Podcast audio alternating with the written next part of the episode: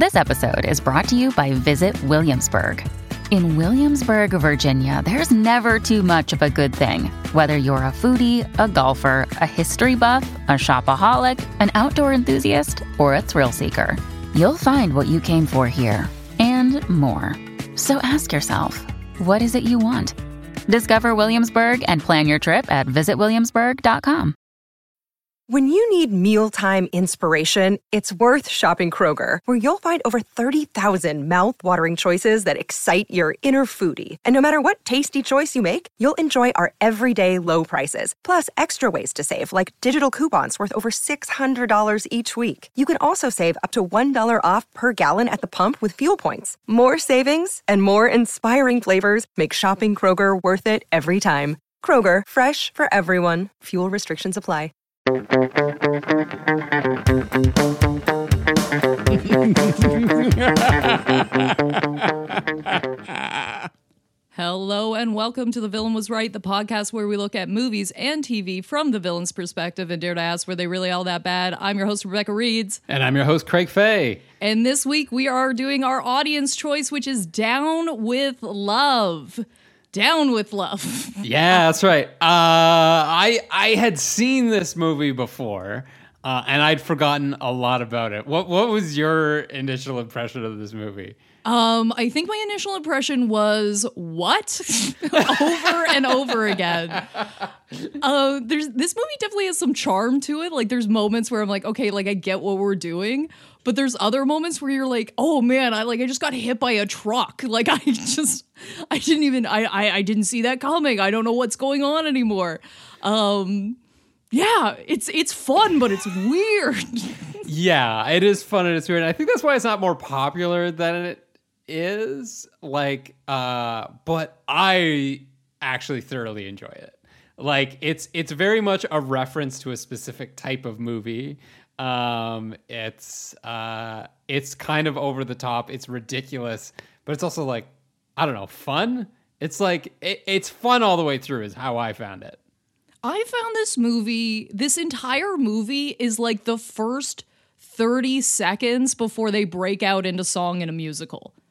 Like, that's the tone of every single one of these scenes is just like bump, bump, bump, bump. Like, it's almost there. Like, it's so close. Yes. Every scene, I just think they're going to break out into song. It's musical blue balls is what you're saying. Yes. No, that's exactly how I felt the entire movie. And I am not somebody that's like, please sing. But for some reason, while I was watching this movie, I was like, could somebody just belt a tune at a moment, for the love of God? Well, then at the very end, like over the credits, they start singing. So there you go. Yes, like that was. I was like, you guys have finally given me what I wanted, and I didn't even want it, but you made me want it. God damn it!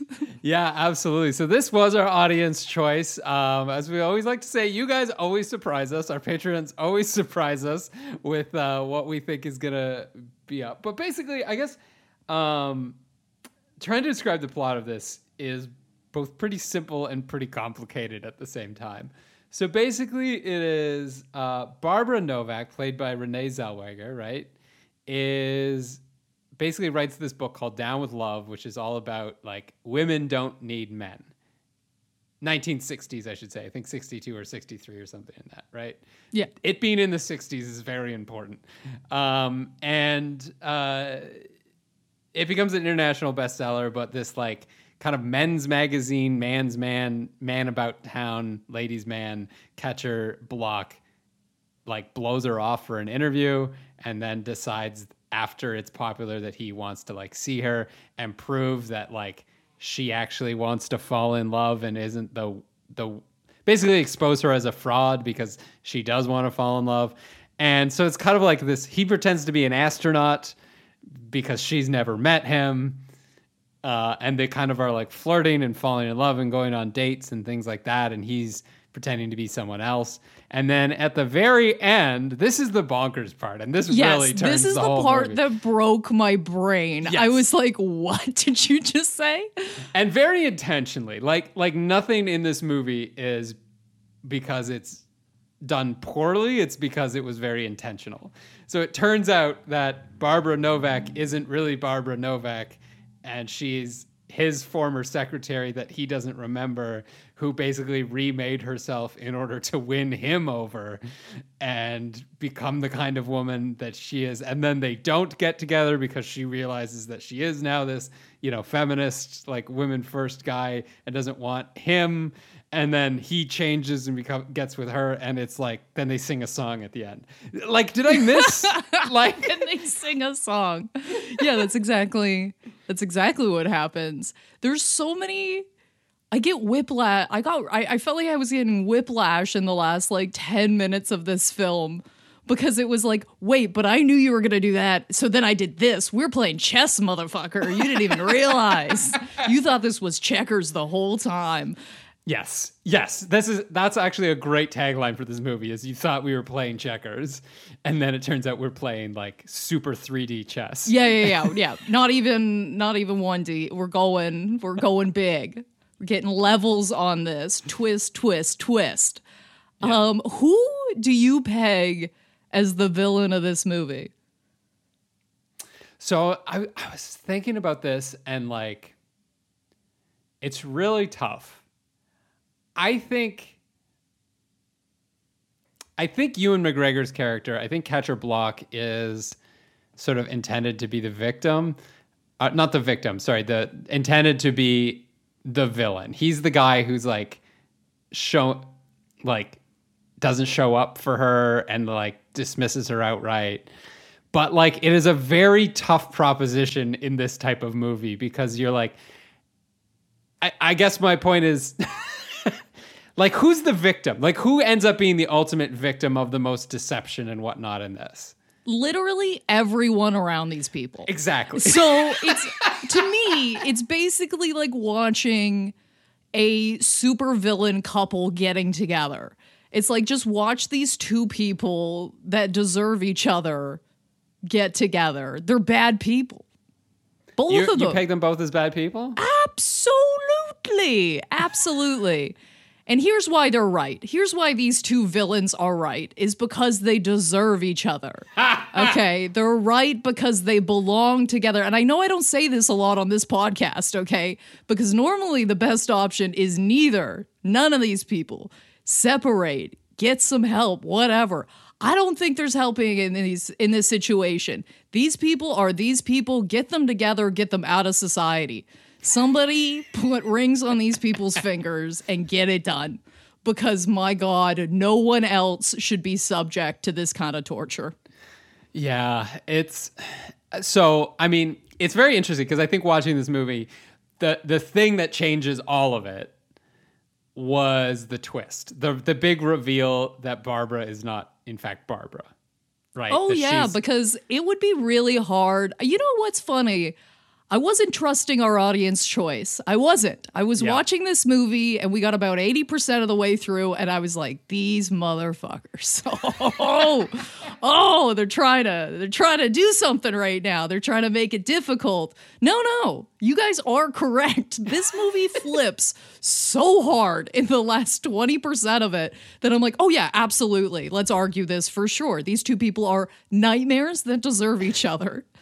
Right. Absolutely. And I was having the same problem, because like, as you're going through it, you know, we kind of watch it in a specific way where you're like, okay, I think clearly through most of the movie, Ewan McGregor is the bad guy, right? So he's, not only is he a guy who sort of your typical 1960s sexist playboy, right? Yeah. Where he's like, he's going around, he's sleeping with all these women. He flies in on a NASA helicopter at the beginning, which I thought was so fucking funny. Like, just filled with, it's a NASA helicopter filled with beautiful women. I'm like, oh, we know who you are right away. But through all of it, there's this like villainy of him not being interested in her until he realizes that she is attractive, right? Not being interested in her until he realizes that she is successful in spite of him, and not being interested in her, other than to prove that she's a fraud, and to do that, impersonating someone else and lying to her to make her fall in love, right? Which, like, I think inexcusable pretty much the whole way through. Yeah, until she's like, but look at this. Yeah. I built an even bigger identity. I did it better than you. And you're like, oh, okay, yeah.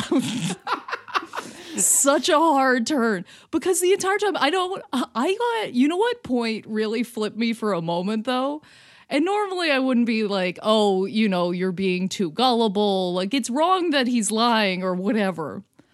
But girl, at a moment I was just like, could you just say Zip the astronaut out loud a few times? Could you just say that to yourself? Just say it out loud, see how it feels. Because it doesn't feel good to me. Feels like a trick. It does, except that there were real life astronauts named Buzz. Like, that's, you know, like, I don't know. Oh, yeah, but that wouldn't be astronauts have weird names. Certainly, but that wouldn't be my go-to. You know what I mean? You gotta go a little more subtle, I think. Yeah. Greg the astronaut. Absolutely. I would buy that. Well, maybe not. I feel like maybe it's hard when you're an astronaut. If people don't know what you look like, if you're just out, you're like, I'm an astronaut. I'd be like, yeah, fuck you, buddy. I don't think so. Yeah, especially because in like 1962 or 1963, there was like 12 of them. Yeah, like, there's no one. You're basically, you're a soccer team. You know what I mean? Like, we know. Yeah, these guys were pretty big celebrities back then too.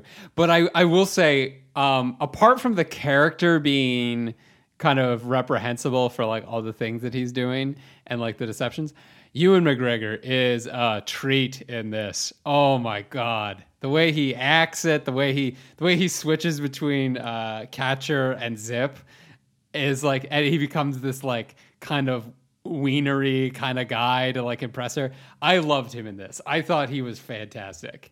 He is good. There's actually, honestly, there's a lot of good performances in this. It's just such a bonkers movie that sometimes you get, again, you're just going, what? But again, it was the kind of what that I love. And like this line that I wrote down, and I think this perfectly encapsulates what the movie is if you haven't seen it, which is, this is like nearing the end when like it's all you think gonna come to head. And Ewan McGregor's character Catcher says, I'm taking her to my place, which she still thinks is your place, by saying the guy she thinks I am who acts like you has a meeting there with you and the guy who she still doesn't know I really am. Like, that is a line of dialogue that is spoken with zero irony. Actually, no, 100% irony. And it is beautiful. I like something about that style of writing and delivery, just like, I don't laugh at it, but I go, oh, good for you. Oh, good. What a treat. Yeah, that's the most adorable. Like, I don't know why I picture you saying that with like a cup of tea. Like, you're sitting on your couch, like you're just, I'm just so proud of you. I'm proud of you, kid. Like, yeah, it's kind of, yeah, a cup of tea is the perfect thing. Just the kind of nod and like, I see what you did there. And like right at the end when Barbara creates her own magazine. So like the men's magazine is No, like KNOW. And like, there's all kinds of things where they confuse it with like no and no and like no, the magazine, no, like all kinds of stuff like that. And then at the end, she creates her magazine and it's Now. And then they're going about like at no, it was Now. Like, it's just like no, now, now, now, no, no, now, now, now, you know. And I was just like, this is, there's like, whatever shape that type of comedy is, there is that in my heart. Like, it just fits like a key. And I'm like, ah. That's really nice. Yeah, man. Okay, so question. Who do you think is worse? Like, who's the worst? Who is like the ultimate villain in this villainous couple? That's so hard. So I think I'm still going to go with Catch as being the most villainous, simply because Barbara, Renee Zellweger's character, her plot is sort of in like, I need to change you into the person that would love me. Does that make sense? Like, yeah. I need to trick you into improving as a person, was kind of what she ended up doing, right? I suppose so, but I am going to make the argument that she's worse because she involved so many more people. She starts a company and walks away. She's like, I started this company because I knew you'd be the first applicant. It's like, there's people that already work here. You're walking out the door. What's happening? She writes a book of advice, okay, that she has no... qualifications to give, okay? It becomes a bestseller. Everybody starts molding their lives after this woman. This guy, other than lying to this one woman, which is wrong, I argue that both of these people are a villain. What makes him less villainous is I think he's actively trying to take this psychopath out of rotation. That's actually a very strong point. I hadn't thought about that, which is like, one, she has put herself up as a public figure, which to me immediately kind of makes you available to criticism. Yes. Right? So like, here are the philosophies I have put forward in this book. And to sort of, as a journalist, expose a public figure as maybe a hypocrite, I can see as also being a very lofty goal, I guess. I'm not sure if it's lofty, but like legitimate goal, right? To be like, look at this person. They don't believe what they're selling. The point at which I get off board is like, and I wouldn't even be opposed to pretending to be a different person if it was like a Tupperware salesperson, right? They're like, look at Tupperware, it's so great. And you're like, hi, I'm John C. Rotten Food or something. Like, and then they secretly, see, Zip Martin sounds good all of a sudden, doesn't it? It's hard to come up with a good name on the fly. Hey, let me try that again. I'll do it the same way he did by looking around, Usual Suspect style. So I'm going to look around and come up with a name. Hi, everybody. I am Rebecca Reeds. Like that's what I'm looking at. Right? And I'm Mrs. Coffee in a Mug. And together, we are the Villain Was Right podcast. Admittedly, it is hard. But, okay, you know what's nuts to me? If you know you're going in there to lie, you know you're going to lie. How have you not come up with some circumstance? This is why I think Bridget Jones here is a little more sinister. Okay, because this guy is kind of like lying on the fly. He's working on his feet a little bit. This woman has... Because he runs into the dry cleaner and is like, this is my chance to kind of, Yeah, you know what I mean? Like, he's kind of just going by the seat of his pants here. I'm not saying anything this man's doing is right. I'm just saying what she's doing, in my opinion, is worse in a sense.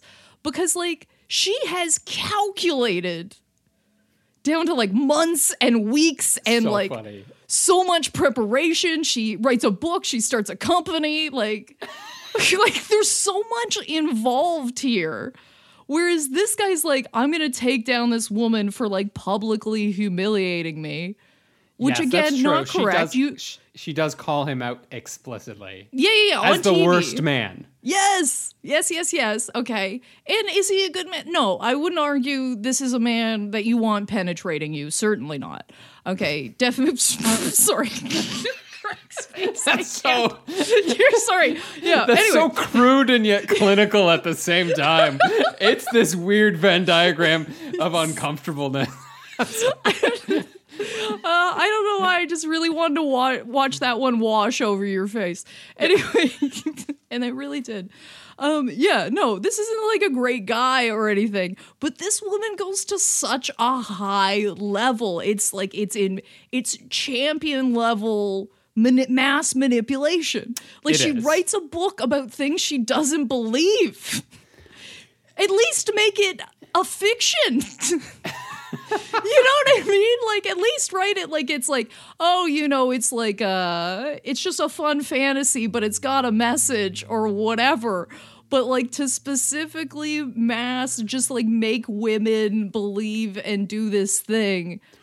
Well, okay, and yes, and here's, if I can just go back for a second. So what I was saying is like, with holding public figures to account and selling things that they don't necessarily believe. I am for that. Where it becomes weird is that he's trying to seduce her to prove that. Or at the very least, get her to admit that, to fall in love with him, to admit that she indeed does love and does want to be the type of woman to do this. The other thing where I kind of think he's a little wrong is exactly what she is selling is probably pretty good feminist theory for, like, especially the early 1960s, where it's like, we should be treated equals in the workplace. We should be able to have relationships on our own terms. Like, all of those things are actually quite good. And at the end, she also becomes the person who does believe that. So, like, I guess my point is him trying to take it. Wasn't it? What's that? Like, she's like, oh, I believe this. And then he comes back around and she's like, see, another trick. I knew it. Like, I started this company so you would come in instead of using the phone or talking to the man that's been trying to contact you for months. Yes. Like another long play. Too long, team. This is too long of a play. I'm going to argue. Okay, and I'm going to agree with you that the evilness increases with the length of the play. Right? Yes. Oh, man.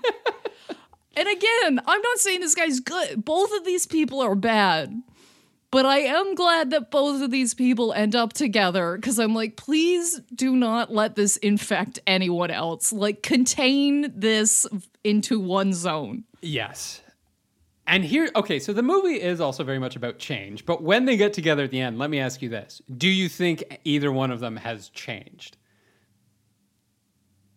Like, or no, like, I think there's, like, a lot of mirrors in their house. Yeah. Like, I think they really like themselves and how clever they are. Like, these people, this couple afterwards, oh my God. Like, this is the couple that you invite to your dinner party once and never again. You're like, they broke every lamp in the house. I don't know why. Like, they just started smashing them. I don't know. They were calling each other different aliases. It was crazy. Yeah. And there's always going to be drama with whatever they do. That they are going to manufacture themselves. It's always going to be a plan or a scheme or something. Basically, these are two absolute psychopaths who are, like, just occupy themselves by manipulating other people and controlling other people. Because at least, okay, here's another argument I want to make for this Catch Man, which is insane that I'm arguing for a 1960s man, but here we are. I don't agree with the methods, but he at least tells his best friend what's going on. She keeps her best friend in the dark about everything. She doesn't know her Sarah real Paulson. Name. Yeah, yeah. Like, this is for every, like, it's not even like, like, he does this to her, okay? He's like, I'm going to get you, which, again, not great, not correct, but contained it to her. This woman's like, I'm going to trick New York. I'm going to trick the world. I'm not even going to let my best friend know. She's going to find out that this is all, like, some sort of play or whatever. Going to come running in, trying to save me. I'm not even going to correct her. She missed my villain speech, because she gives a villain speech. She monologues. Yes. Once you start monologuing, you're not right. You gotta know you're not right, okay? The second it starts coming out of your lips, okay, once you get onto, let's say, sentence 10, you're wrong. You're just wrong. Shut it That's down. True. The listeners, you may not know this, but we actually have a timer on the podcast to make sure one of us doesn't monologue for too long and actually become a villain. That's a little I hit it about 6 times an episode, and yeah. I can't help it. And here's the other ways you've wronged me, podcast community. But yeah, that is an excellent point. There are some very funny lines in there where she goes, oh, you're the best friend that a girl who wrote a book in, like, what is it, Vermont and came to New York City to get it published could possibly ask for. Like, it's so absolutely specific, like, yes. Her relationship with that girl.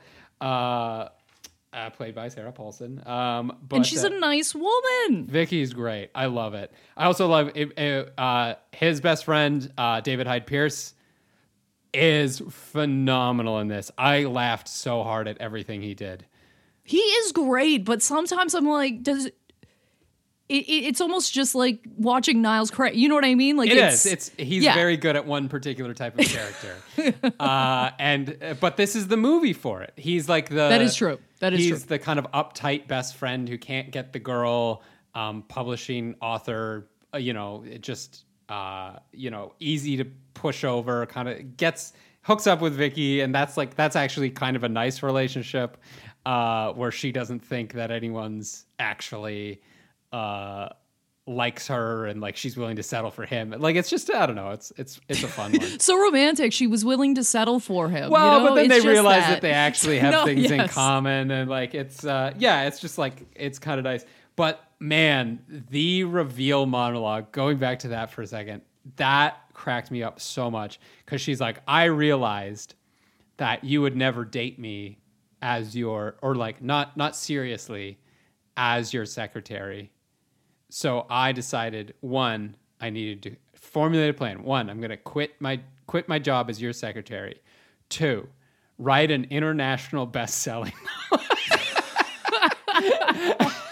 And the plan gets so much more convoluted. Oh yeah, like she goes on for a couple of minutes. But I laughed so hard because I have experience with that. So every once in a while, I get tricked into reading these internet articles that are like, here's how to get more followers on Twitter, or how to like promote your brand on social media. And I like occasionally get tricked into reading those because I'm like, maybe there's something I can learn, right? About, just being a comedian on the internet. And step one is always something like, choose a social media platform that's going to be your go-to, right? So whether that's Twitter, whether that's Instagram, or whatever, just pick one, and that's the one you're going to specialize in. Step two, create content that people like. And you're like, that's the entire... That's art, man. You just described the entire hard thing about art. It's like when you get notes on your writing, they're like, Could you make it funnier? And you're like, I'm trying over here, man. It's like, you should do more of the funny stuff and less of the stuff people didn't find funny. Oh, you think? Oh, thank you so much. oh, that's the key to art, is doing things people like. Now that you've broken it down for me, there's no skill involved in this at all. Anyway, that just set me off immediately thinking about that.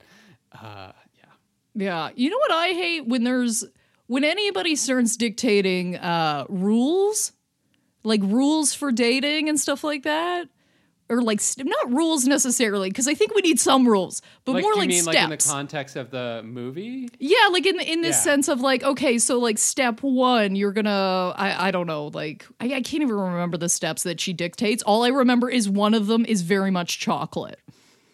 Yes. That is the major step that she talks about. But like these ideas of like masturbation, and they keep like, it's a sex comedy, but where people never have sex. Yes. Yeah. But you're watching very, very sexy images, I guess. And horny innuendo. Yeah. And this movie takes it to 11 because it knows what it is. But sorry. Yes, the step. But like this idea of like when people say things like, you got to wait three days, or you have to like, there's so many dates you have to wait until you have sex with somebody, or this or that. I hate all of it because I'm like, every situation is so vastly different. It's insane to start putting rules on yourself.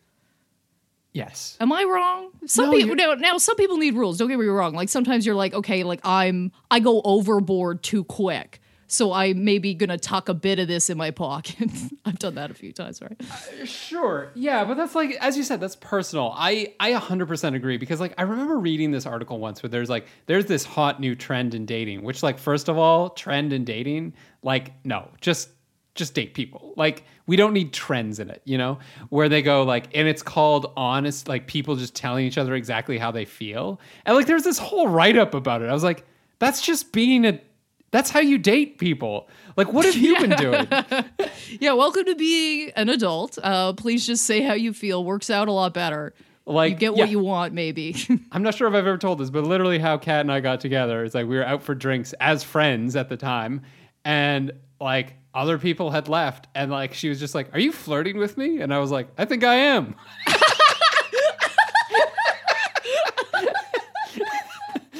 That's so cute, man. That's it. That's adorable. Oh my god. And then she's like, "Yeah, you always just really told me how you felt." I was like, "Yeah.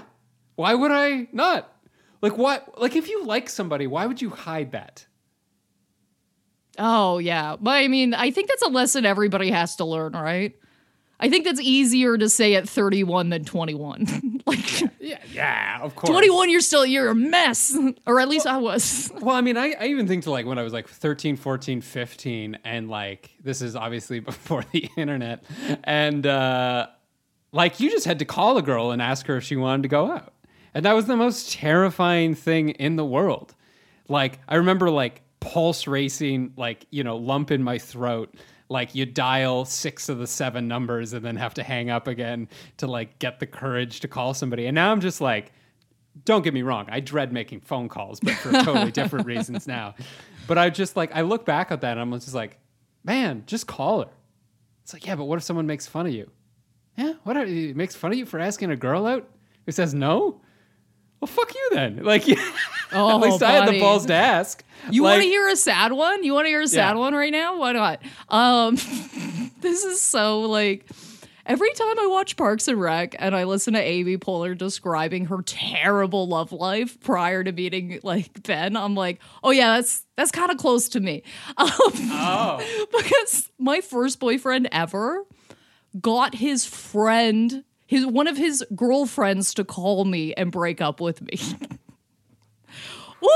That's a frosty shake, Craig. That's a frosty one. That is cold going down. Cold. I gotta tell you. That is cold. First one, first kiss. Woo! We can laugh now, but at the time, whoa! Oh man. Yeah. Well, so, now you understand the woman that you're listening to now. Here I am, everyone. That is my origin story. Yeah, so I agree. Rules in dating are dumb. But I don't necessarily disagree with the philosophy that she's putting forward, where it's just like, listen, women can basically be in charge of their dating lives, and it doesn't, and put the terms of their relationship in there. Well, I'm going to argue with you on that one, Craig, for sure. Okay. No, I'm kidding. Absolutely not. Of course I'm not going to argue with you. Yes, I thought you were going to argue like more subtleties of it. Like, this isn't the way that you women's do that. Rights? Yeah, let's do it. No. Yeah, like absolutely. I think my problem is using feminism as a tool for your own personal gain is wrong. That's going to be my argument here. Yeah. Yeah, put the message out, absolutely. But sometimes you have these people that sneak in and they're like, this is really just for me. Like, I'm trying to, whatever, sell these water bottles. Or chocolate in this case, yeah. Yeah, oh my God. I will say, like, that's a stereotype that has globbed onto me the entire time I was watching this. I was like, I am going to eat the biggest fucking chocolate bar after this. I couldn't help it. It's everywhere in this movie. It is. And again, it's like one of those, I'm not sure if you would describe this as like a chaste comedy, like, because again, nobody has sex, but like it's dripping with innuendo, like over the top, the shots where they're exercising and it's like very clear that like the split screen and they're having sex, like they even change the direction of the split screen to make it look like they're having sex more. Mm-hmm. So there's that, but like the chocolate is a really good stand-in for the sex.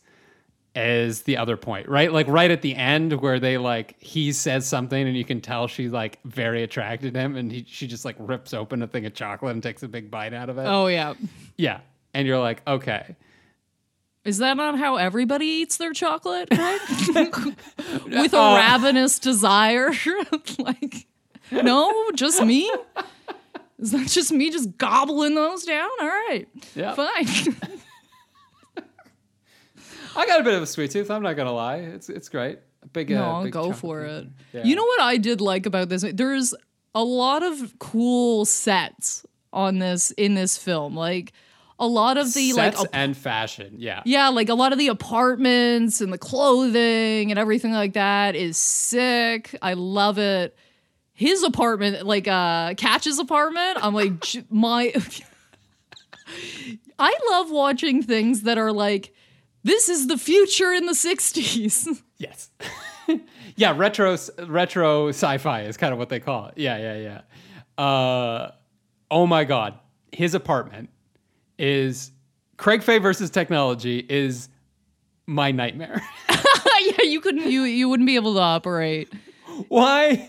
Like, I could not hold up to my bed misoperating. You know, like a malfunction in my bed, forget about it. Like he's got a bed that like slides out from the couch and like comes down and like, you know, it's on like switches. Why would you ever need a bar that isn't always a bar? Like, I think it's like a James Bond thing. Like, I think it's just like a, it's like, I do this because I like toys. Absolutely. Yes. And I get the appeal of it. I'm just thinking like for a practical reason. And again, I'm the kind of guy who keeps a bottle of whiskey on top of the fridge. Like I don't, I don't need like a wall that moves away and reveals the bar. Like I don't need an extra step between me and the bar. You know what I mean? Like I don't understand why you would ever need a bar not to be a bar, or why you would ever need the bed not to be the bed. Like it's just one more thing to go wrong. Like Rebecca, if I had to go to bed and I flipped a switch, yeah, and my fucking comforter or something got jammed in some sort of bullshit gear as the bed's coming out and tears all my my bedding apart, and I can't use the bed until I fix it, I would burn the place.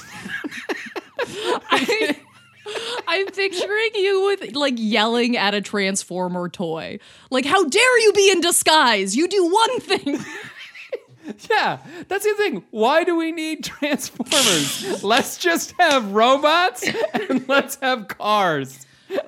Specific tools for specific jobs. But yeah, so his apartment is your literal nightmare. I'm sure when it was brand new, it'd be great. But like as soon as anything started breaking down, but absolutely. And I will say this. I don't notice this very often in movies, but the fashion looked amazing. Oh yeah, I want every outfit. These people, this looked like an expensive movie. It did. It really did. Everything was super glossy, especially like I'm just gonna keep calling her Bridget Jones. I don't care. Right. Especially Bridget's apartment, man. Those ceilings are insane. You know what's sad? I can tell that I'm getting older because ceiling height is starting to really matter to me. Like, did you see the ceilings? Like. Oh no, yeah, that, and I don't understand TikTok, so I've just accepted. I've just accepted that I'm old now, and that's fine. I'm okay with it. I don't get it. It's okay. Yeah, but I guess the point, the kind of final point I wanted to make about like the sets and the wardrobe and stuff like that is, it all looks so good, and you're like, man, the style of the '60s was so cool, but that's also 2001's version of what the 1960s are, right? So you can look back and go, this is the stuff that actually worked from the fashion and design of the 60s, and we're going to use that to appeal to modern aesthetics, but we're not going to include all like the actual gaudy shit that like people actually had in their houses and wore out every day. Certainly. Although anytime I watch like something old, like, or at least like, you know, new school, old school or whatever, I'm always like this, the standards are insane. Watching a woman get out of a bathtub and put heels on should be illegal. It should be illegal. That is, it's madness. I can't. Oh, your feet are wet. They're wet. You just got out. I can't. The floor is probably wet too. Yeah. Like the whole thing. I'm like, that's a cracked skull. That is a combination for a cracked skull. Like if I've ever seen one before. I am not saying to wear heels a lot. Okay, very rarely. I haven't since the pandemic hit. That's for sure. Oh my God, burn them all. Like that's just shut it down. I don't need these, right? but like it takes me a bit to even get used to them again. You know what I mean? I feel sure. like you're learning to walk all over again. And this woman's going wet toesies, just waggling them into that, walking down on tile, wet tile, makeup 24 hours a day. These women, honestly, I think we could very much argue that the villain in this movie is men's expectations. And I'm not going to argue for that, though. I'm not here for that point of view, but my Lord, it's really fun to watch. But every time I watch these women, I'm like, I know this is like a bit exaggerated. Yes. But not completely either. Well, yeah, no, like there definitely was the thing of like, you got to get up and you got to like look good and be like vacuum all day and look good for your husband when he comes home, like, you know, be wearing a fresh dress and have a drink ready for him. Like there was that was printed in magazines. That was like an expectation of like, that's how you be a good wife. So like, yeah, it's unbelievable. And have you seen, this is a bit off topic. Have you seen Marvelous Mrs. Maisel? Oh, no, I fundamentally refuse to watch anything that's like stand-up. Oh, yeah. That's fair. But there is a great scene where like before she starts, you know, she's got her husband, she's got this beautiful New York apartment, and like she gets up and goes and they show her doing her whole, washing her face, doing the powder, doing makeup, curling her hair, like this whole thing, and then going to get back into bed so that when the alarm goes off, like her husband wakes up and like sees that she's already beautiful. Like that was kind of like done as like a comedy piece, but it was like same sort of expectations. Oh yeah. Man alive. I wouldn't make it. I just wouldn't make it. I don't know what it would be, if I'd be under arrest or what would happen, but I don't know. just Rebecca being like, nah, fuck it. I'm going to become a longshoreman. Yeah.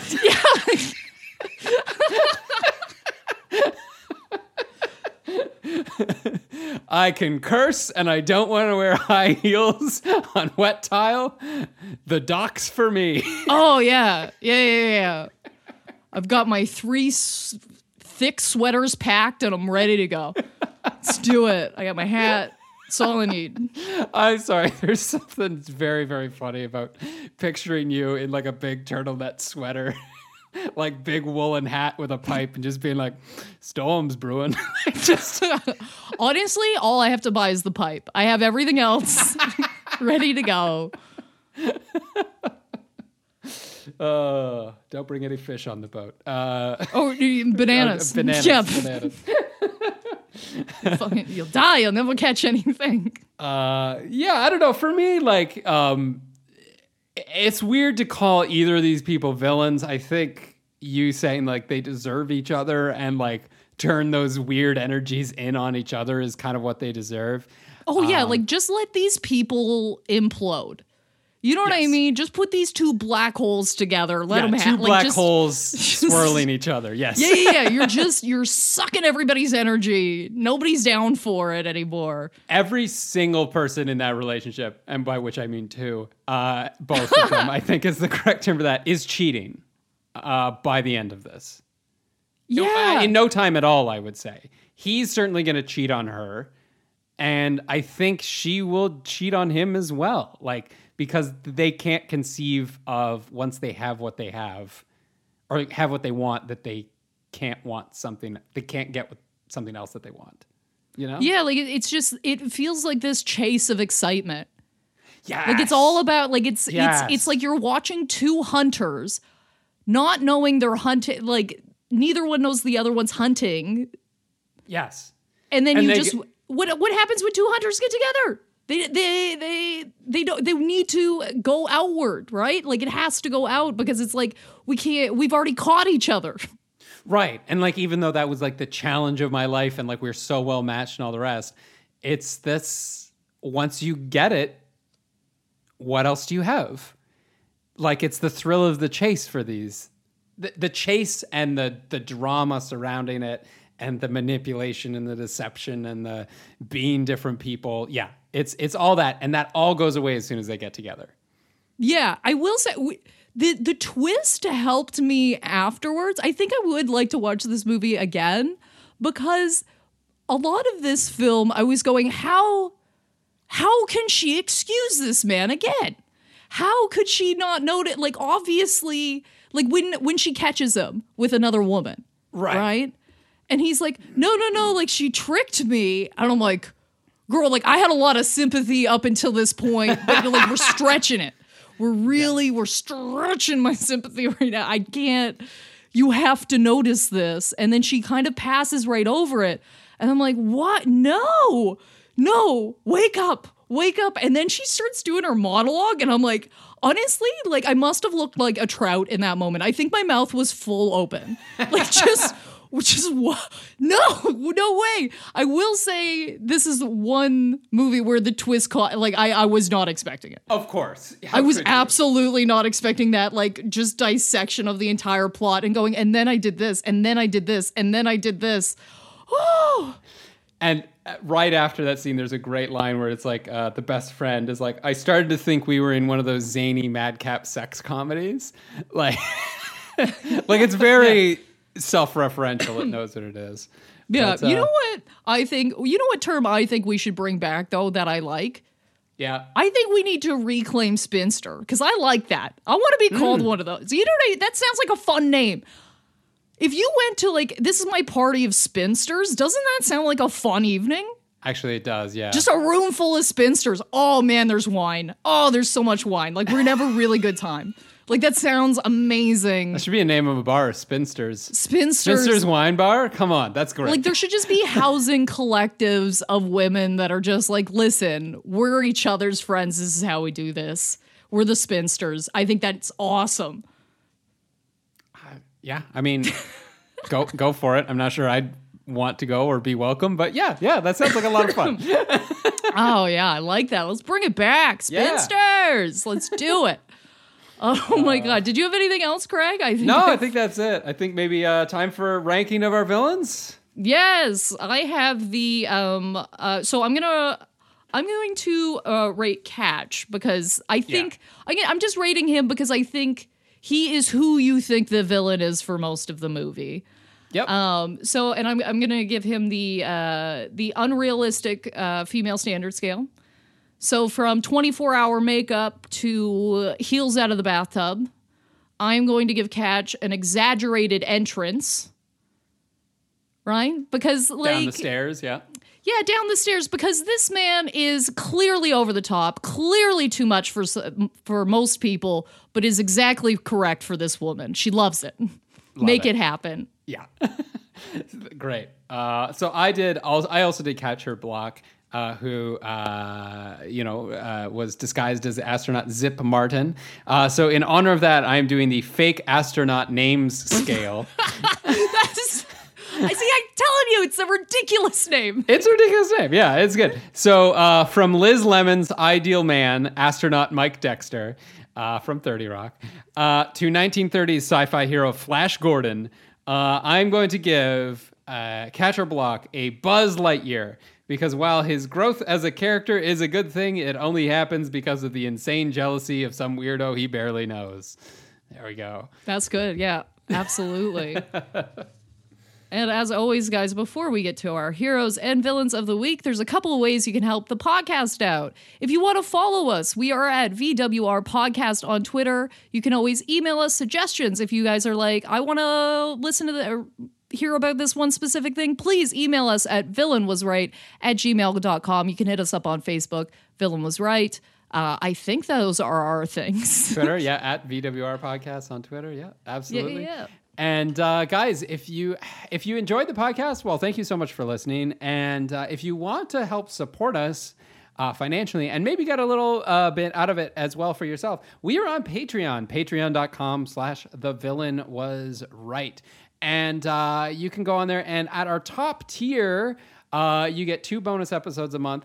And at our Two-Face tier, you get to vote on episodes like this. So this is our audience choice. So every month we put up listener suggestions that we got from you. Our patrons decide which one we're doing. And it's not always how we think it's going to break down. Sometimes it's Down With Love. Well, you guys were right. I was wrong. You were right. Absolutely. So if you're interested in that, that's patreon.com/thefilmwasright. And also, guys, you might have noticed we got a shiny new pointy logo. We also have some really cool merch at our TeePublic store, vwrstore.fromsuperheroes.com. And we're going to try and feature some new designs every week from independent artists, so you can check that out. That has to do with the movie. So maybe we found something for Down With Love. I don't know. Maybe it's just a Cupid's arrow. Who knows? But check it out. And thank you so much, guys, for listening. Thank you so much for supporting the podcast. And now it is time for our heroes and villains of the week. What do you got, Rebecca? Oh, I've just got just a reminder more this week. I think we've talked about this a few times on the podcast, but I am just here. My hero of the week is just soft things. Okay. And what I mean by that is I just mean like soft television, soft music, just that baby soft stuff that I think we should all be embracing right now. Okay. I don't think that's a bad thing to watch something that's not of like the highest tier of whatever. Like sometimes you just want the warm embrace of like a family flick, an after-school special style show. I'm currently, honestly, if you guys are looking for that, I know this show's been out here forever, but I just started watching The Goldbergs, and I'm like, oh, thank God. Like, just wrap me in this warm comedy blanket. That, Bob's Burgers, like, anything like that, I'm just leaning right into it. I'm finding it so helpful. Those things are my heroes. Do you got any recommendations, Craig? Yeah, and I think maybe I mentioned this on the podcast previously, but the Comedy Central series Joe Pera Talks to You is fantastic for that. It is about as soft as you can get, but it's like so wonderfully reassuring. And like once you get it, it's so comforting and nice and very, very funny. I highly recommend man. Joe Pera. I'm all about it. Like, I'm even like watching movies where I'm like, this isn't a great movie, but I know it and I like it, and I'm just gonna tuck into it. Why not? And I think we should all be allowing ourselves those things. Lean into it. If you're feeling anxious a lot, yeah, just get that soft TV going. I love it. And what do you got for us, Craig? This week? So I got a bit of a villain here. So I got a story, and then I'll tell you sort of about the villain of it. Oh, so I like that. So the other night, I was actually surprise, home alone. Kat for the long weekend decided to go to her parents' condo, which is vacant. So like just a little vacation apart, right? It's great. So I was at home alone with our cat Mo. And the water had been off in the apartment all day. They're replacing the water main on our street. So like 9 a.m., they shut it off. And it's now like 8:30, 9 o'clock at night. And the water is still not back on. So it's like, I filled the bathtub or whatever. But it's just like, it's still been a day, right? Like where you're just like, I can't really wash my hands like I want to. And I can't, you know, like you're dumping buckets into the back of a toilet to like flush it and all the rest. So like around 10:30 rolls around, and then all of a sudden the fire alarm starts going off, right? In a building with the water off. And I'm just like, fuck. Like this is probably a false alarm, right? Probably a false alarm. And I'm like, but what if it's not? And the alarm keeps going and keeps going. I'm like, fuck, I need to leave the apartment. So I'm like, do I take the cat with me? And I'm like, yeah, it's probably a false alarm and you probably don't need to, but if it isn't, then you're going to feel bad. So then I'm like running to the cupboard and I'm opening it up and I'm pulling out this cat carrier, right? Not paying any attention. So stuff's like falling on the ground. The cat is freaking out because like not only is the alarm going off, but he hates his carrier. So as soon as he sees it, he's trying to run away from me. I'm like grabbing him and like shoving him into this cat carrier and trying to like zip it up around him. And he just keeps like poking through whatever small hole I leave, like, and just flying across the room. So I'm chasing around, I'm shoving him in this this cat carrier. I take him, I sling him over my shoulder, I walk down 10 flights of stairs. I'm sitting out front of our building. The fire trucks come, they give it the all clear, and then I have to take the cat. And of course the elevators are still on service and everybody's waiting to get back up. It's the middle of a pandemic. So I have to take the cat and walk up 10 flights of stairs to my apartment with the cat. And it was an entirely shitty situation. Now here's the villain. of this whole situation. So for our regular listeners, that story might sound familiar. I have, on more than one occasion in this podcast, talked about how the fire alarm in my building annoys me. I have had a villain of the week talking about trying to walk up 10 flights of stairs wearing a pandemic mask. I have told stories on this podcast about running out of my apartment with a panicked animal during a fire. I have told all those stories on this podcast, and that is the true villain of this story, which is that my life has somehow become a late season sitcom where the writers have just run out of ideas. And they're just going through Craig's greatest hits, right? What worked in season 2? And I know we've done it before, but the setup's different this time. So that's my villain of the week, is that every day is the same and I'm not having any new experiences. The writers of your life. There's probably some sort of psychological issue with me projecting that there are writers who are in control of my life and not myself. But anyway, that's for me and my therapist. Anyway, that's just, I kind of found that funny too, just like how certain things tend to repeat themselves. That's my villain of the week. That's a good one. Yeah. Craig versus technology he has no control over. Yeah. And stairs and animals and all the rest. But guys, yeah, that does it for us this week on the podcast. Rebecca, where can people get in touch with you? You can always find me at Rebecca Reads on Instagram or Twitter. Yeah, and you can get me at Craig Faye Comedy on Facebook or Twitter. And that's it for us this week on the podcast. Next week, we'll be tuning in. We'll be doing Field of Dreams. We'll be defending Field of Dreams. Should be a good one, so check in for that. And until then, this is The Villain Was Right, reminding you it was part of the plan all along.